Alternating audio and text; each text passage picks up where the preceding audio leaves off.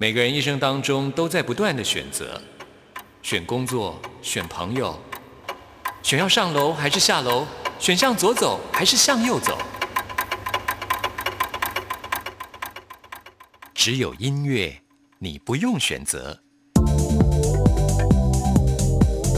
因为你要的音乐都在这里。音乐 MIT Music in Taiwan。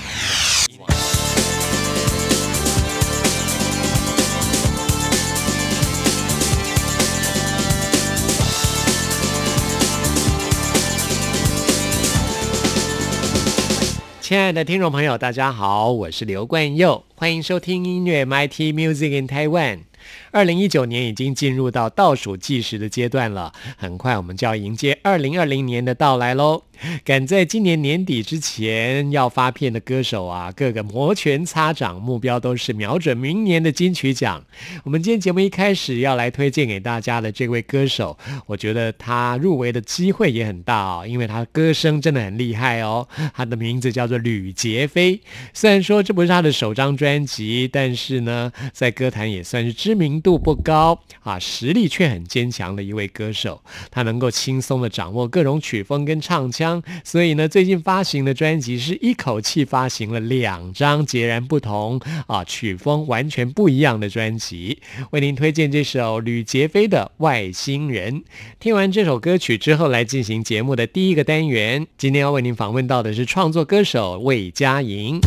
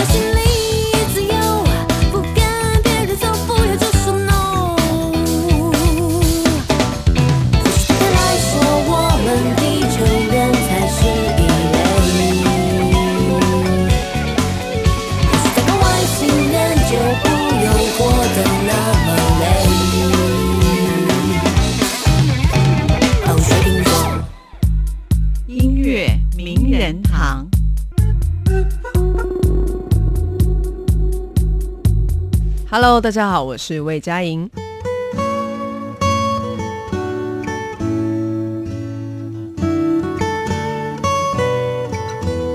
今天很高兴为您邀请到魏佳莹来介绍最新专辑给大家。嗨，你好，Hello，关佑哥，你好。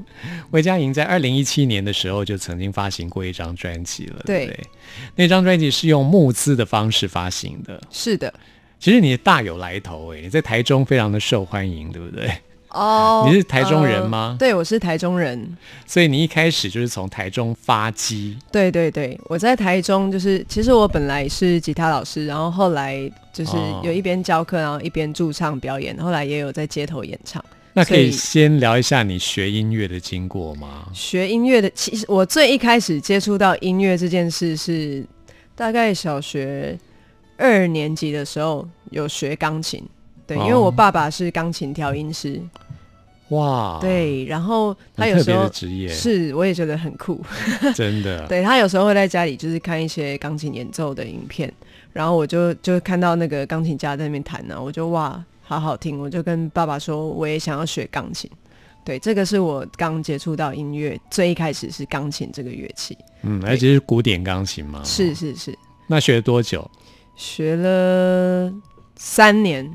嗯，对，学了三年，然后后来就是比较爱玩，然后后来就比较没有练琴了。啊，因为练琴很辛苦。对啊，看到别的小朋友在玩，自己还要在练琴。对，然后我就是就因为我家里有一个哥哥，然后我就看他在旁边玩游戏干嘛的，我就我就跟他说，为什么你都可以一直玩？他说谁叫你要学钢琴？他。然后我后来我后来就想说，为什么我要一直练这个？然后我就不学了，这样。嗯，对。那后来为什么又开始学音乐呢？后来又开始学音乐，是觉得其实我后来没事也都还是会去弹弹那一台钢琴。那我就发现我好像真的蛮喜欢音乐或是弹奏乐器这件事。对啊，然后后来在那个国中的时候，我那个姑姑有带我到教会去，然后我就看到那个教会的牧师在自弹自唱。那时候就觉得哇，这样子，因为我也很喜欢唱歌。对，就看他弹吉他自弹自唱，觉得这样好像很棒，就想唱歌就可以自己这样唱，所以就那时候又跟爸爸说我想学吉他，然后爸爸就又买了一把吉他给我，然后还有买那个自学的那个书。所以你爸爸也很喜欢音乐，对你学音乐一点都不反对哈？对啊，他其实从小就都一直蛮支持我的，不管我要做什么事。那你哥他也没学音乐吗？他没有学音乐，我家里就是我爸跟我比较比较特别爱音乐这样子。啊，好，然后就开始学吉他。那创作是什么时候开始的？创作的话，其实我一开始没有想说我要写歌，它是有一个契机，就是我大学刚毕业的时候，然后我去参加一个一个商场的歌手甄选比赛，然后后来呃比赛结束以后，我就去问。评审老师，我就问他说：“老师，你可以给我一点建议吗？”那那位评审老师他就跟我说，他觉得我应该要开始写歌。对，他说他希望我以后可以带着我的作品到他的店去表演，因为他是一那个一间 live house 的那个老板。那是在哪一年的时候？在蛮久之前了，也大学刚毕业的第一年，二零一二还是二零一三的时候吗？哦，那也没多久啊，蛮久了吧。对我来说，就没有很久。二零一二、二零一三，差不多六年前左右了。哦，呃，应该更久，七八年前，七八年前。对对对。哦，嗯，所以就是从那时候开始写歌。那时候对，开始有就是有一些创作。嗯，这么说来，你的音乐创作都是用吉他开始的。对，嗯。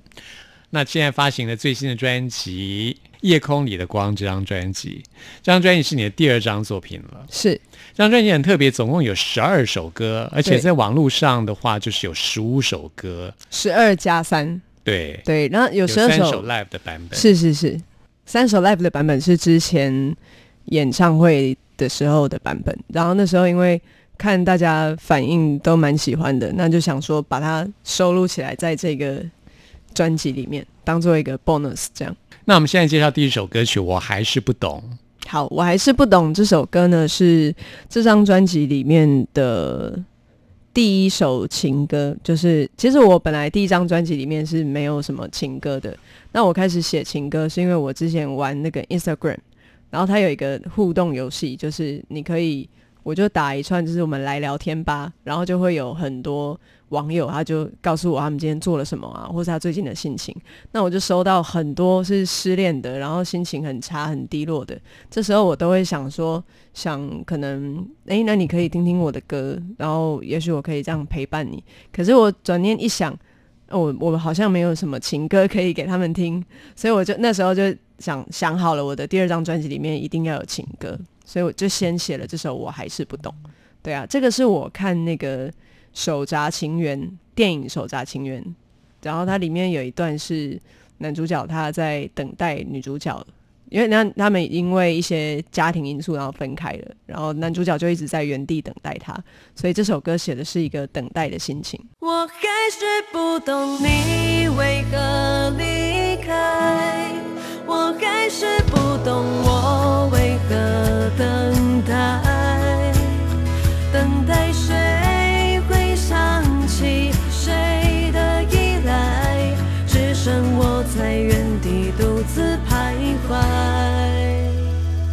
那日落之后总会再升，我能懂；那月缺之后总会再圆，我能懂；那季节走了会再回来，我都懂。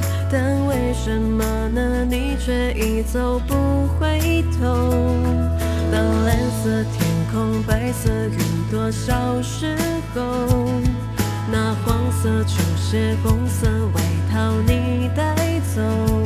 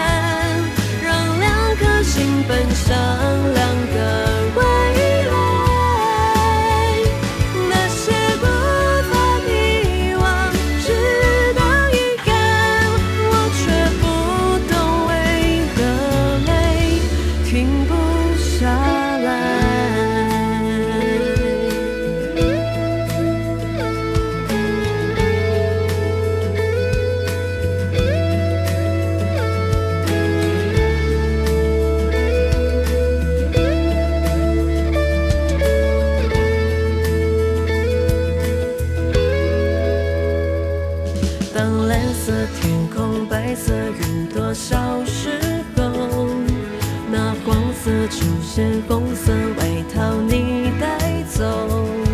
当所有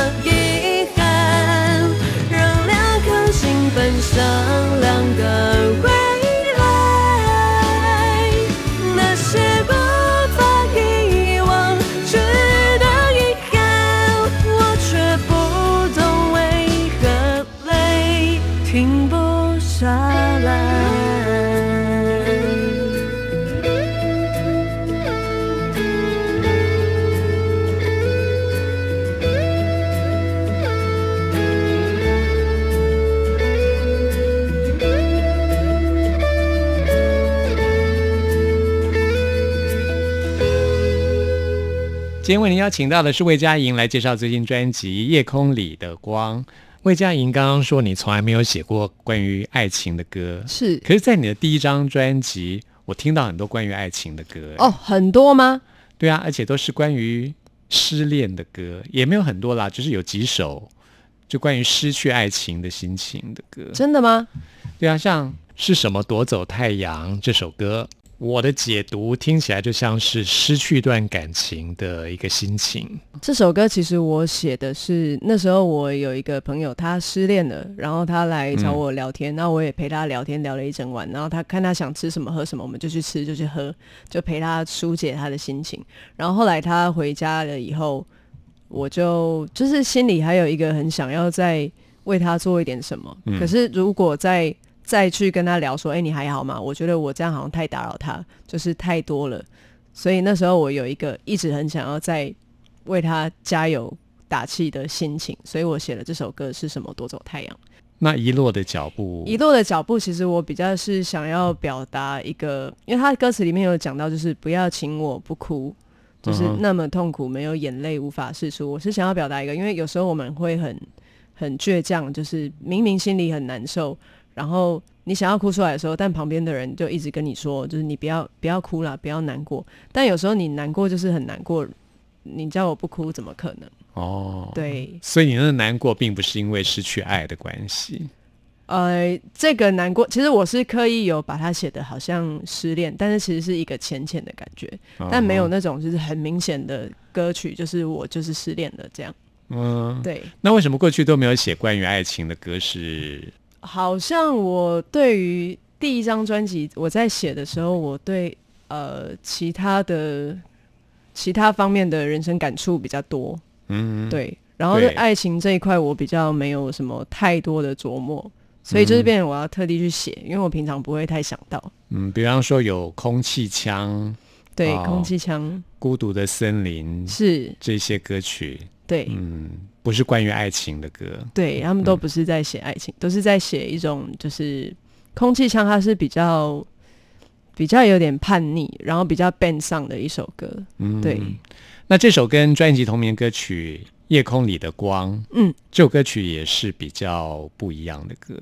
对，它就是这张专辑的一个主轴。然后我是想呼应我的第一张专辑，第一张专辑叫《是什么夺走太阳》，然后那时候写的是想要在黑暗中找一束光的感觉。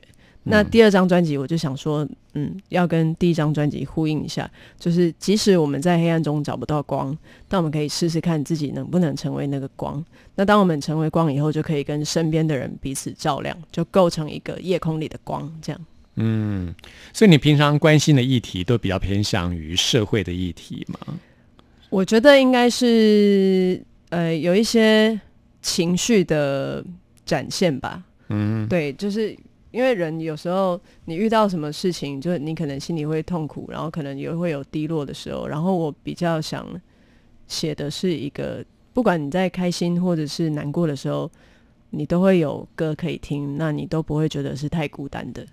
可是人在这个世界上就是会孤单，就像你上张专辑有一首《孤独的森林》，嗯嗯，就是人好像生下来就是一种孤独的感觉。对，嗯，在这张专辑里面其实也有一首歌，反正孤独才是我的朋友。对没所以你经常会觉得孤独吗？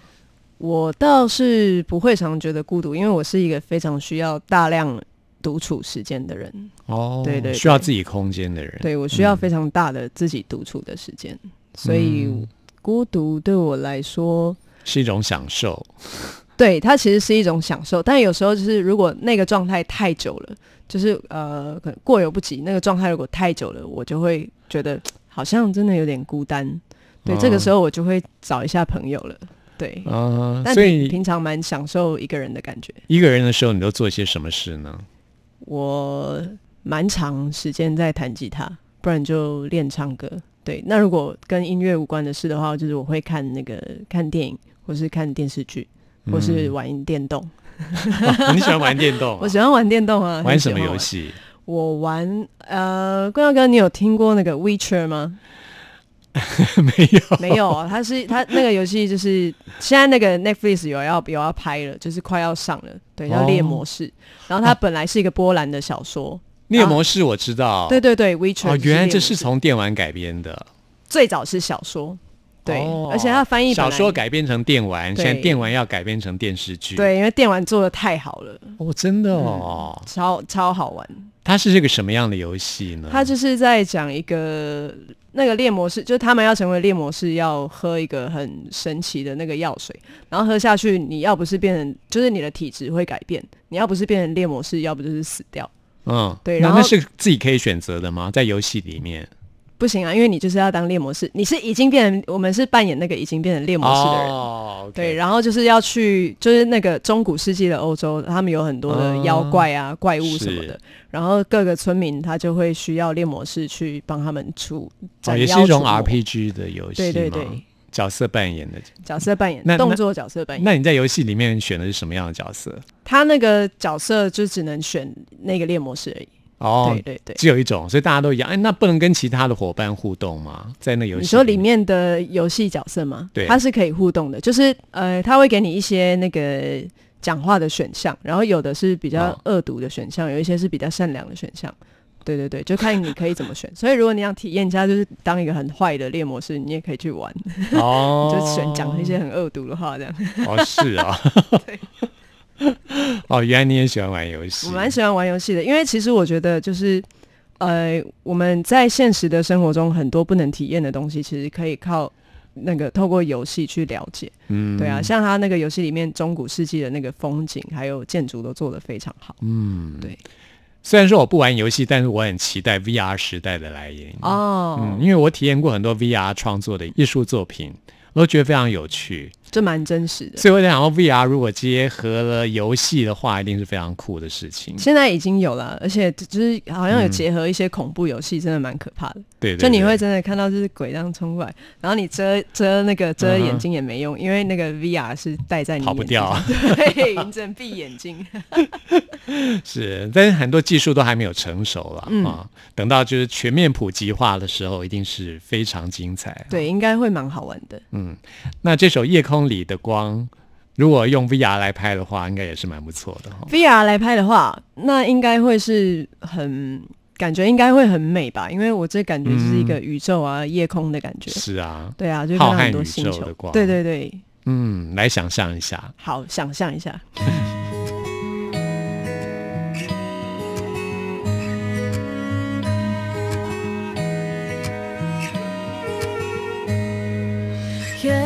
色在猖狂，夜风在放荡，丢失了星光，独自迷途日常。漆黑的路上，看不清前方，何时该躲藏，何时选择投降？你说你失去了信仰，没有了方向，遗失了力量，出卖了善良，沉默在肩上，迷惘是牢房，恐惧比黑夜漫长。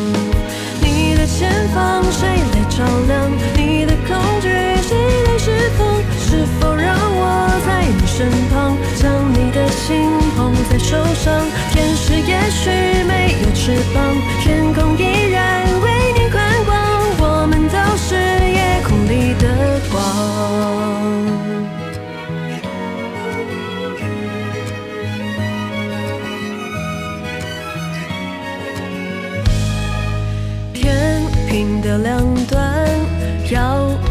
真相，是谁在站岗？人去楼也空荡，你终于到场，盛宴却散场。人生就这样，华丽但是荒凉。你说你失去了信仰，没有了方向，遗失了力量，出卖了善良，沉默在肩上，迷惘是牢房，恐惧比黑夜漫长。前方谁来照亮？你的恐惧谁来释放？是否让我在你身旁，将你的心捧在手上？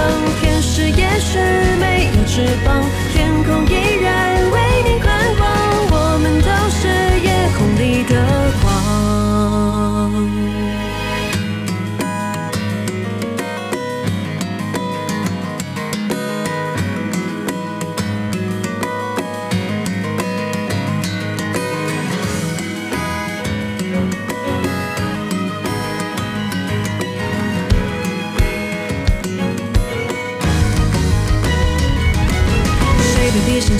被谁弄脏？谁能真正正在崩坏的挣扎？不想理会人们居高临下的伪装，不想看谁哭影自怜的脸庞。谁能归还过去的美好时光？归还那些尘封已久的渴望。夜空即使没有星星在闪亮，银河在醒，我们就是光。你的前方谁来照亮？你的恐惧谁来释放？就让我在你身旁，将你的心捧在手上？天使也许没有翅膀，天空依然为你宽广。我们都是夜空里的光。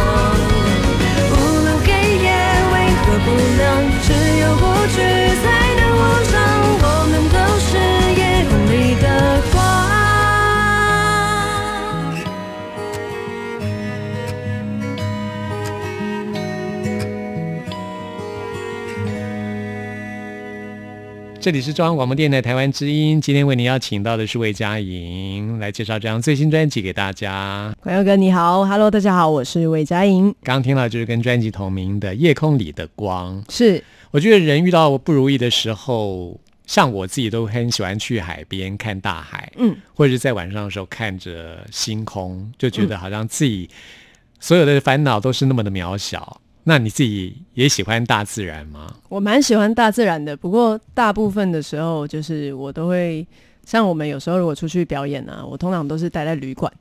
啊，对，然后我的工作伙伴他们都叫我旅馆魔人，很喜欢待在旅馆。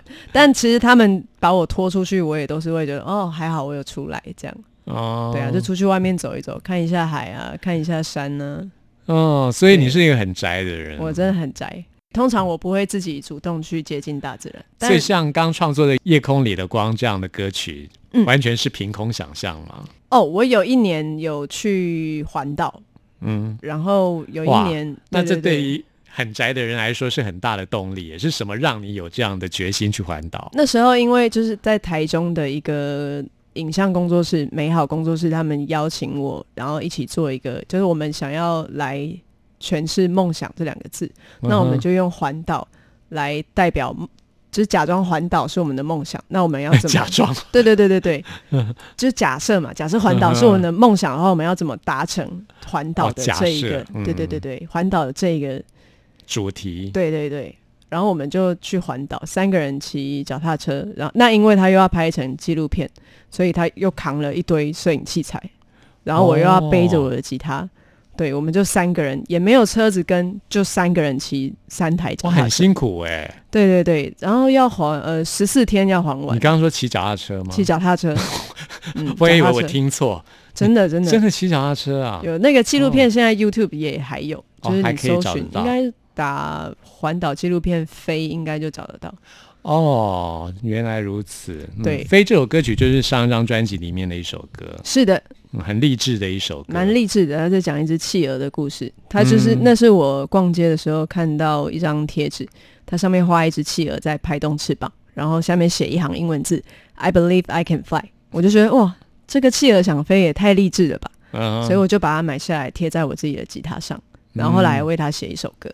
哦，然后也发展成这个纪录片，对，嗯，对，然后我看到的那个星空是某一天，因为有时候我们就是还有遇到台风，所以有时候在装备上就是要把东西绑很紧啊。对，然后又要把东西都套那个塑胶套套起来，怕淋湿什么的。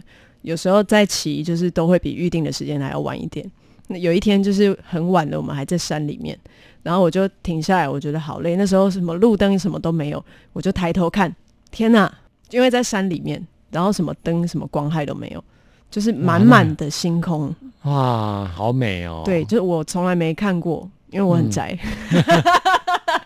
其实即使不宅的人，也未必有机会看到。嗯，真的很惊讶。对啊，因为山上的时候天气不好，也是看不到这么美的星空的。对，而且那时候真的心里觉得很累，然后抬头一看，天哪，就好像那个又回血了，这样又可以再继续骑。嗯，对。所以那时候的印象也给你写《夜空里的光》这首歌，一个算是一个 source 啊，那个灵感的来源。就是其实我觉得好像我生活上经历过的所有的事情，都会在某一天突然的浮现出来，然后帮助我完成我接下来要做的事，蛮奇妙的。是，对，我觉得身为一个很宅的人，就是好像。必须发展出很丰富的想象力，把你曾经经历过的一切，通通储存在你的资料库里面，随时可以调出来。对对对对对，想象力真的蛮重要的。那我们接下来介绍这首歌，它从不挣扎。嗯，这个议题就比较严肃一点。比较严肃，我觉得也没有真的那么严肃。其实我写这首歌当初是一个蛮心疼的心情。嗯，对，就是我在街头驻唱的时候，有一位高中生，然后他想。找我做职业参访，就他们学校的作业，他要找一个职业，然后去访问他说为为什么你要做这个职业啊？那有没有想过做别的职业之类的？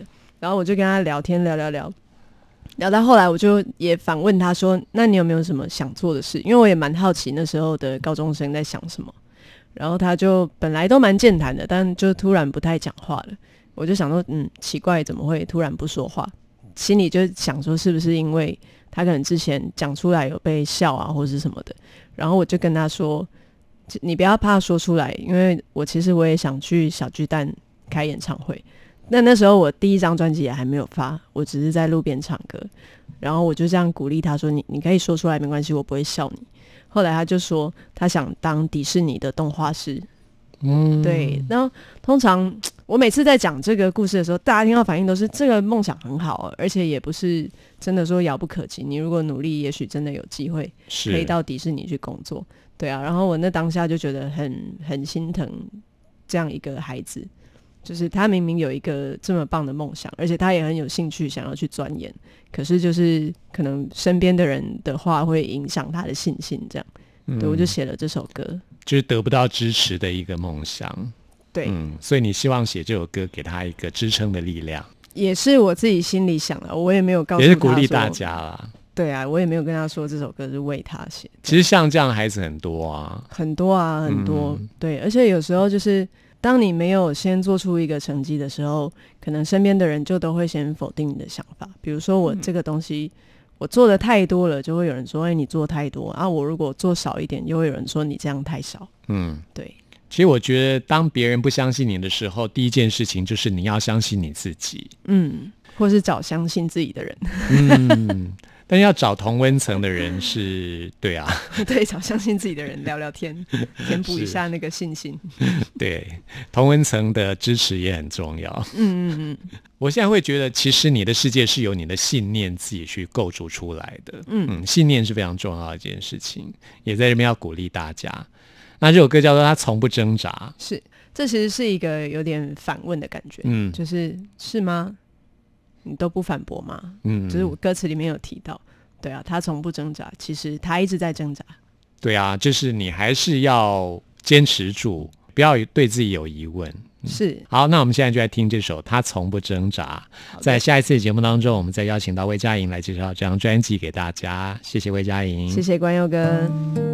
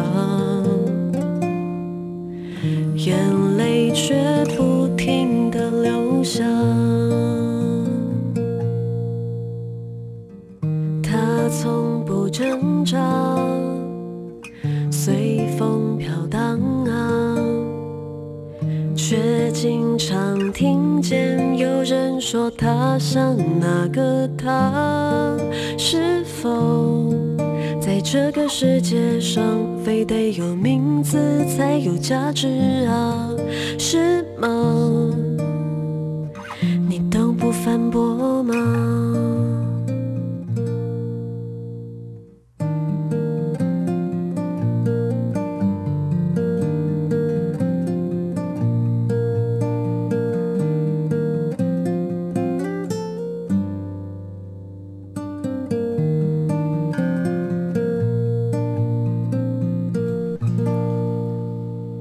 嗨，大家好，我是 Joanna 王若琳。你现在收听的是音乐 MIT。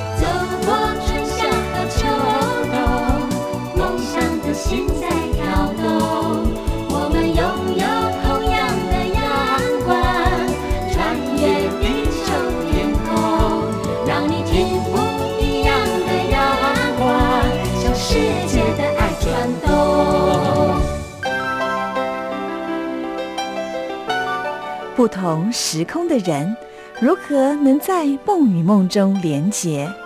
陌生的你我他，在这个空中熟悉了起来。音乐的桥梁，真情的呼唤，我们在空中传真情里，没有了距离。现在来进行节目的最后一个单元，为您回信跟点播。要来点播歌曲的是比飞，比飞在信中说，岁末年终要来点播五月天的《转眼》，要送给所有听众朋友，要把握今年的最后一个月的时间。哎，这乐观的人说，嗯，还有一个月的时间；悲观人说，只剩下一个月的时间。不过时间真的过得很快啊，转眼之间又是要迎接新的一年的到来了。那我们就来听五月天的这首歌曲。朋友们听完节目有任何意见、有任何感想，都欢迎您 email 给我。关佑的信箱是 n i c k at r t i 点 o r g 点 t w，期待您的来信。谢谢您的收听，我们下次空中再会。转眼走到了自转最终站，已浏览所有命运的风光，浑浊的瞳孔，风干的皮囊，也曾那般花样。最爱的相片，让你挑一张。千万个片刻，谁在你身旁？那一年的我，曾和你一样飞扬。